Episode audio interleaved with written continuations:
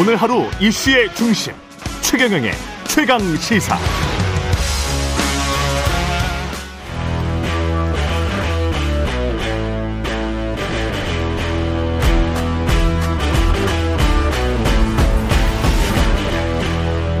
네, 한 주의 시작 여의도 정치를 깊이 있고 날카롭게 들여다보는 시간 정치 Monday 오늘은 박수현 전 청와대 국민소통수석과 함께합니다. 안녕하세요. 네, 안녕하십니까? 예, 대통령이 캠프 데이비드 정상회의 일정을 마치고 귀국을 했습니다. 네. 뭐 최초가 많이 붙는 어 회담이기는 했습니다. 뭐 한국 대통령으로서 최초의 캠프 데이비드 한미일 정상회담 뭐 이런 것들이 다 최초는 많이 붙, 붙고 있습니다. 어떤 평가가 있다고 할 만하다라고 평, 생각하세요? 예, 뭐 저도 뭐 네. 문재인 정부에서 청와대 대변인과 예.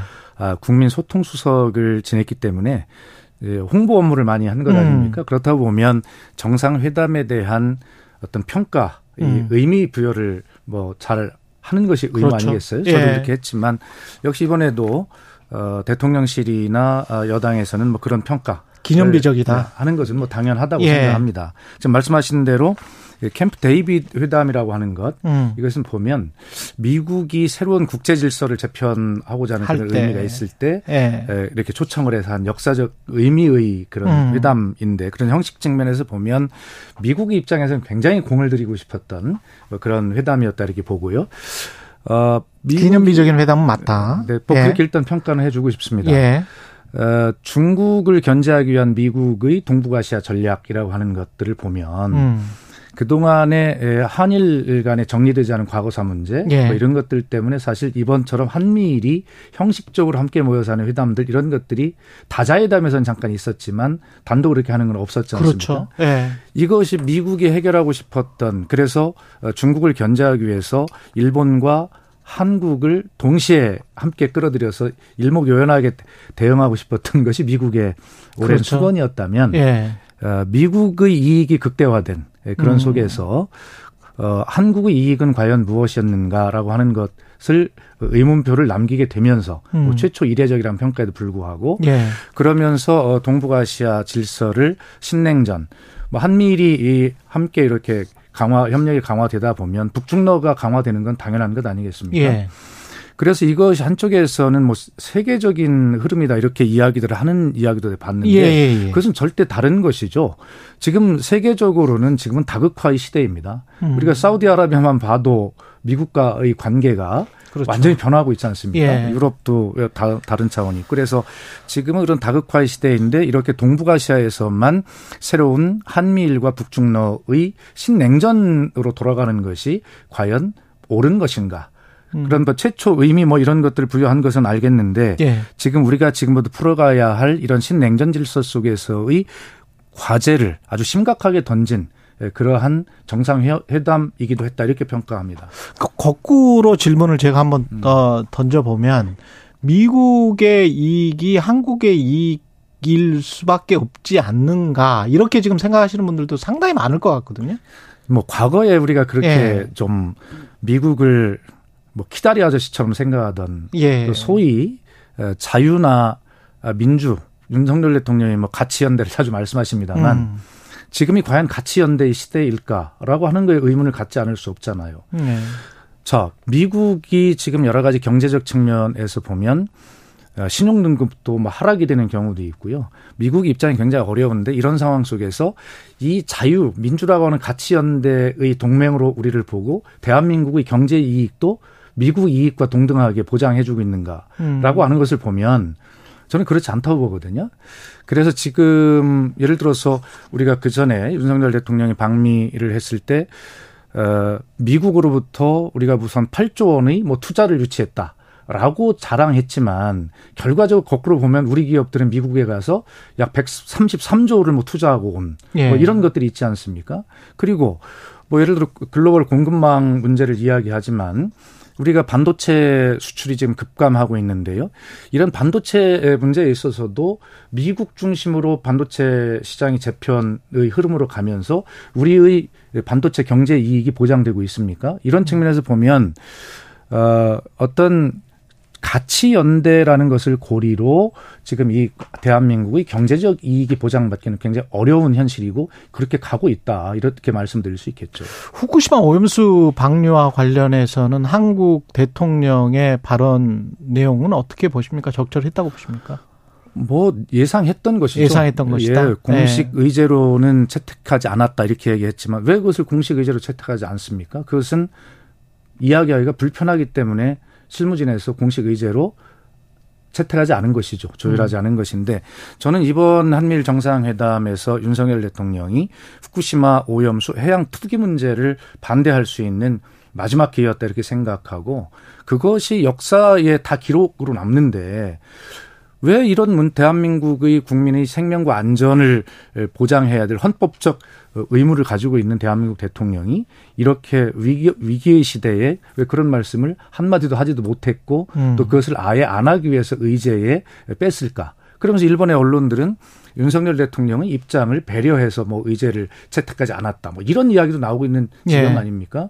저는 윤석열 대통령께서 이건 참 정말 잘못한 일이다는 평가를 저는 하고 있습니다. 과거에 국민소통 문재인 정부에서 국민소통 수석을 지내셨는데 네. 광복절 경축사에 윤석열 대통령이 공산 전체주의를 맹종하는 반국가 세력을 언급을 했지 않습니까?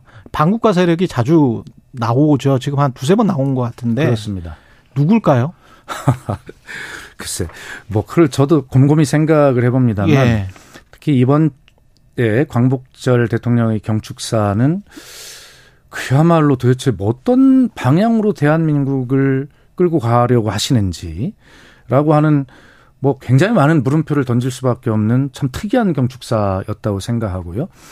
광복절 경축사에서는 특히 한일 간의 관계, 그다음에 남북 관계를 어떻게 할 것인가라고 하는 그러한 어떤 큰 구상들을 발표하는 그런 자리이기도 하지 않습니까? 그런데 이런 것들은 거의 보이지 않고 뭐 본인이 늘 좋아하는 자유 뭐 이, 이런 단어들이 한 30여만 뭐 가까이 나열되는 예, 그러면서 지금 말씀하신 대로 반국가 세력이나 뭐 공산 뭐 체제 전체주의 전체주의 뭐 이런 세력. 어떤 네. 이야기를 하는 거 보면 아 이것은 어떤 한일 관계의 외교의 사이 문제나 그다음 남북 간의 평화 통일의 문제 이런 것보다는 결과적으로 우리 대한민국 내부에 음. 예, 어떤 어, 반대하는 세력들에 대한 어떤 경고, 갈라치기 아주 어, 좁은 시각으로 어, 광복절의 경축사 를 작성하지 않았는가. 근데 경축사 쓸 때뭐 음. 대통령이 이런 주제로 어, 쓰자 본인의 생각은 이렇다라고 연설 비서관한테 이야기를 하고 연설 비서관이 쓰면 대통령이 다시 한번 보고 수정할 거 있으면 수정하고 뭐 이런 과정을 거치는 건가요? 당연히 그렇게 거치죠. 네. 어, 우선 이제 전체적으로 음. 어, 정부 부처와 예. 뭐 대통령실의 해당 수석실이 서로 우리는 어떤 어떤 것들 담았으면 좋겠다라고 각자 의견을 낼 거 아니겠어요? 예. 그럼 적어도 이제 뭐 대통령 비서실 차원에서 이 문제를 종합 정리해 볼 거고요. 예. 예 그리고 어, 대통령께도 여쭙겠죠. 뭐 어. 떤 것들을 좀 넣었으면 좋겠냐. 예. 그러면 이제 그런 것들이 종합이 돼서 초안이 작성이 될 거고. 음. 그 다음에 그것을 대통령 비서실장 저희 때는 그랬습니다. 예. 비서실장 예. 주제로 각 해당 수석들이 다 모여서 그 독해를 하면서 아. 어, 여러 번 이제 수정 작업을 거치게 되죠. 그리고 이제 어 그야말로 어, 초안 수준의 그런 원고 완성이 되었을 때 대통령께 보고가 이루어질 것이고 다시 대통령의 또 구수를 또 받아서 그렇겠죠. 추정하기도 하고 또 내려오면 네. 다시 정리해서 또 참모들이 독해도 하고 이런 음. 과정을 거치게 되죠. 아마 음 그러면 공상 전체주의 세력이랄지 반국가 세력이랄지 이거는 누가 아이디어를 내고 썼 주창을 했을까요? 아마 예, 정부에서 일하는 사람들의 연속성은 다 있을 거 아닙니까? 예. 문재인 정부든 뭐 그전 정부든 지금 정부든. 그런데 갑자기 과거 이 광복절 경축사와 이렇게 결이 확 달라지는 것은 음. 저는 공무원들 정부에서 이 문제를 확 이렇게 달라 다르게 했을 거라고 보지는 않아요. 늘공 출신들은 아닐 것이다. 저는 그렇게 보고 네. 에, 그렇다면 지금 이제 에, 대통령실의 의견 그 중에서 특히 대통령의 의견이 음. 에, 좀 많이 반영된 것 아니겠냐. 예. 이런 정도의 변화를 줄 수 있는 것은 저는 참모나 아, 늘공 수준의 어떤 그 정부에서 예. 이렇게 확 바뀐 기조의 광복절 경축사 연설문을 작성하기는 어렵다고 봅니다. 예. 이동관 방통위원장 후보자는 임명되겠죠? 아, 당연히 임명되겠죠. 그러면 그 청문회 과정을 일단 어떻게 지켜보셨어요? 아, 정말 뭐 다른 거 다 빼겠습니다. 예. 아, 정말 독립적이고 중립적으로 이 방송 정책이나 이런 것들 다루어 나가야 할 그런 적격인가. 특히 제가 대변인과 국민소통 수석을 했기 때문에 예. 유심히 관심이 더 많을 것 아니겠습니까? 그렇죠.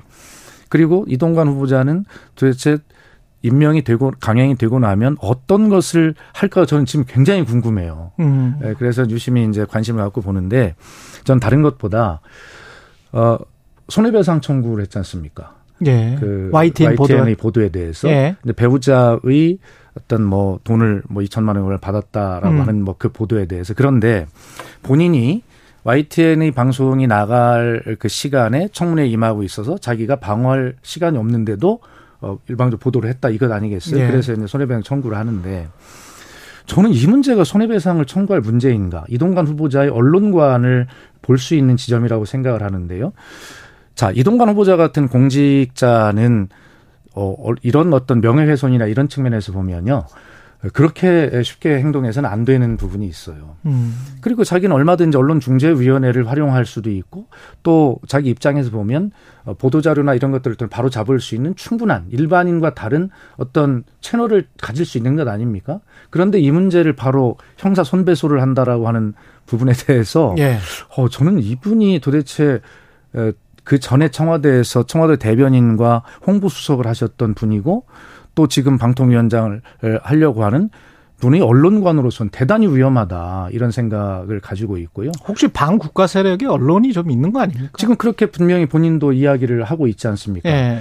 그래서 어 정부 여당을 비판하는 기사들 이런 것들에 대해서는 본인 입으로도 이것이 어떤 특정 진영과의 어떤 에, 사주 이렇게 이야기를 했던가 그랬어요. 예. 그 다음에 정원 유착 뭐 이- 이렇게 이야기를 했던데 그러면 언론은 결과적으로 정부 여당을 비판하고 감시하고 견제하는 것이 기본 역할 아닙니까? 예. 그렇다면 그렇게 정부를 비판하는 기사를 언론에서 쓰면 그것이 바로 특정 진영. 여기서 특정 진영은 야당 아니겠습니까? 음. 야당의 사주에 의했다거나 뭐 이렇게 또 정원 유착이라거나 이렇게 보는 시각을 가지고 있는 분이 방통위원장으로서 적합한가에 대한 저는 개인적으로는 솔직한 얘기로 경악을 금치 못했습니다.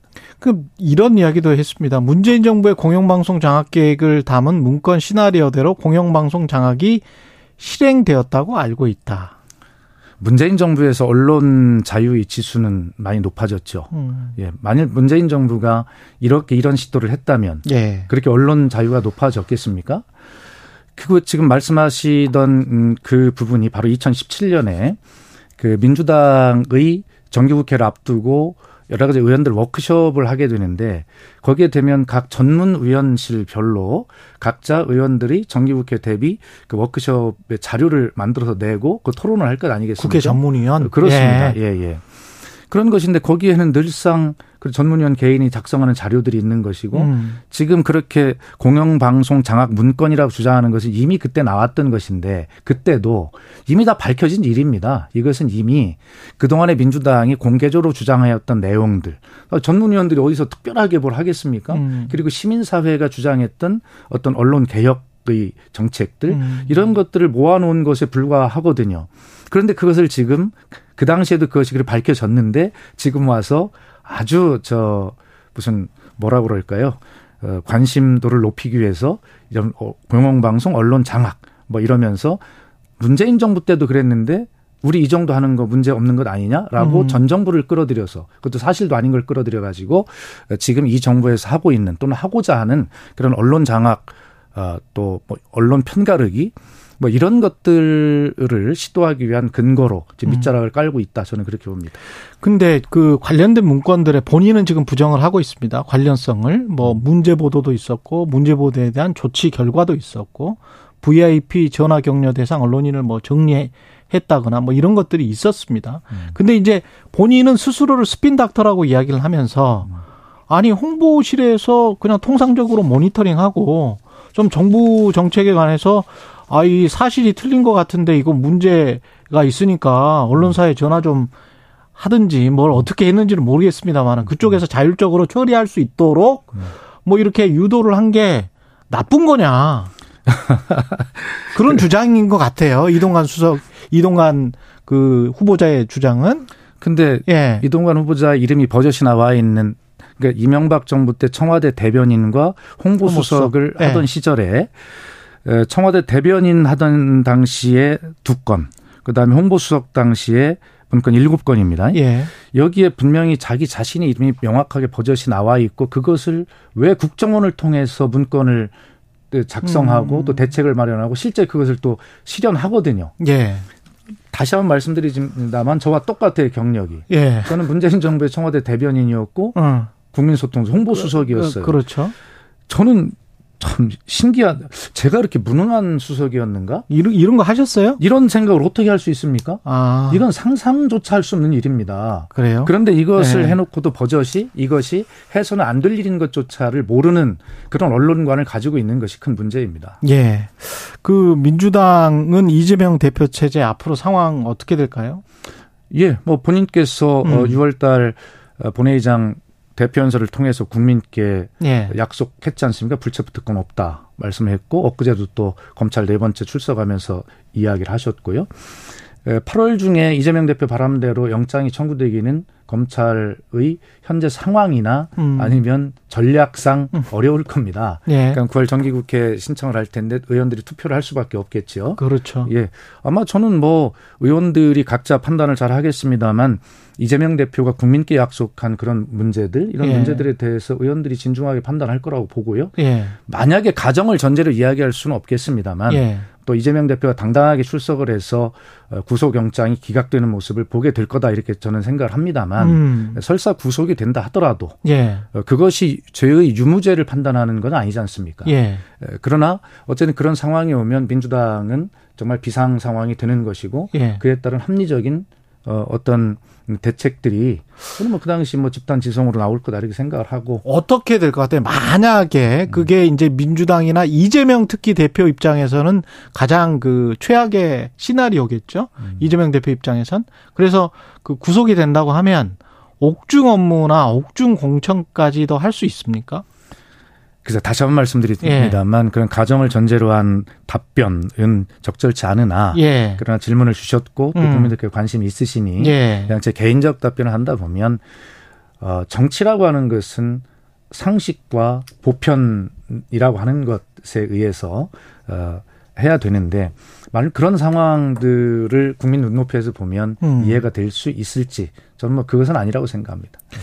박찬대 최고 같은 경우는 체포동의안 오면은 당연히 부결표 던지겠다 이런 이야기를 하셨는데 음. 박수현 의원님은 뭐 아니 저 같은 경우는 예. 만약 저는 뭐 의원이 아니기 때문에 모르겠습니다만 예. 예, 예. 저는 기왕에 지금 이재명 음. 대표에 대한 혐의가 음. 검찰의 어떤 검찰권 남용에 의해서 예. 지금 상당 부분 만들어지고 있는 아. 그리고 그 혐의를 입증할 만한 공정한 수사나 객관적 증거가 예. 부족하다고 저는 생각하고 있는 측면이 음. 많기 때문에 예, 뭐 굉장히 고민은 깊을 것 같습니다. 고민은 깊을 것 같다. 그리고 유엔 헤비타트 위원회 초대 위원장이시죠? 그렇습니다. 한국 위원회. 네. 여기에서 유엔 산하 조직을 사칭해서 44억 원의 기부금을 거둬들였다. 하태경 의원의 주장인데 이건 어떻게 된 일인가요? 예, 하태경 의원님께서 아마 많은 오해를 하신 것 같은데요. 예. 하태경 의원실에 자료도 많이 보내드렸다고 하고 음. 알고 있는데 제가 청와대 대변인을 지낸 사람인데 그런 유엔 기구를 사칭을 해서 국내 무슨 기구도 아니고 음. 사칭을 해서 그 기부금을 모아가지고 대통령 문재인 대통령까지 속였다 뭐 이렇게 하던데 예. 어, 우선 사실이 아니고요. 아까도 예. 말씀드렸지만 상식적으로 생각해봐도 그런 일이 가능하겠습니까?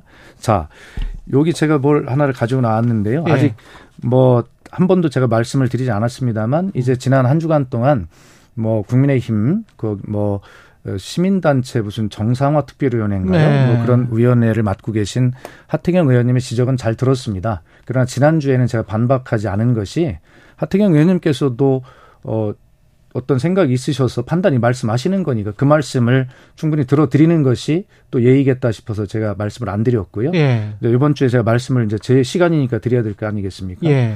앵커께서 보시겠지만 이게 지금 유엔 헤비타트 본부에서 보내온 어, 공식 서한들입니다. 아, 공식 서한이 있군요. 그렇습니다. 예. 뭐 이것이 한두 장이 아니고요. 제가 음. 오늘 두 장만 들고 나왔는데 여기에 보면 이렇게 되어 있어요. 예. 한국의 유엔 헤비타트 한국위원회가 설립되는 것을 기쁘게 생각한다라고 음. 하는 유엔 헤비타트 사무총장 명의, 명의 공식 서한이 와 있고요. 그 다음에 또 바로 또 하나만 더 읽어드리면 어, 저는 그러니까 유엔 헤비타트 유엔 사무총장은 기쁜 마음으로 유엔 헤비타트 한국위원회 설립을 인정하며 박수현 위원장에 특별한 감사를 전한다. 이렇게 되어 있거든요. 아, 한국위원회를 인정하며 그렇습니다. 그런데 이런 것들이 다 이렇게 있는데 예. 그거는 유엔 헤비타트에서 온 거고요. 아, 그럼요. 예. 그래서 이런 것들을 충분하게 제가 공개를 해 드릴 테니 음. 하태경 의원님과 음. 국민의힘 또 그 특별위원회에서도 예. 물론 제가 다른 정당의 소속이긴 합니다만 예. 그러나 그런 것들을 떠나서 객관적 사실에 입각해서 저 국민께 설명을 드리면 국민께서 충분히 이해를 하시고 하태경 의원님께서도 또 더 이해를 하시지 않겠나 이런 생각을 갖고 있습니다. 여기까지 말씀 듣겠습니다. 박수현 전 청와대 국민소통 수석이었습니다. 고맙습니다. 감사합니다.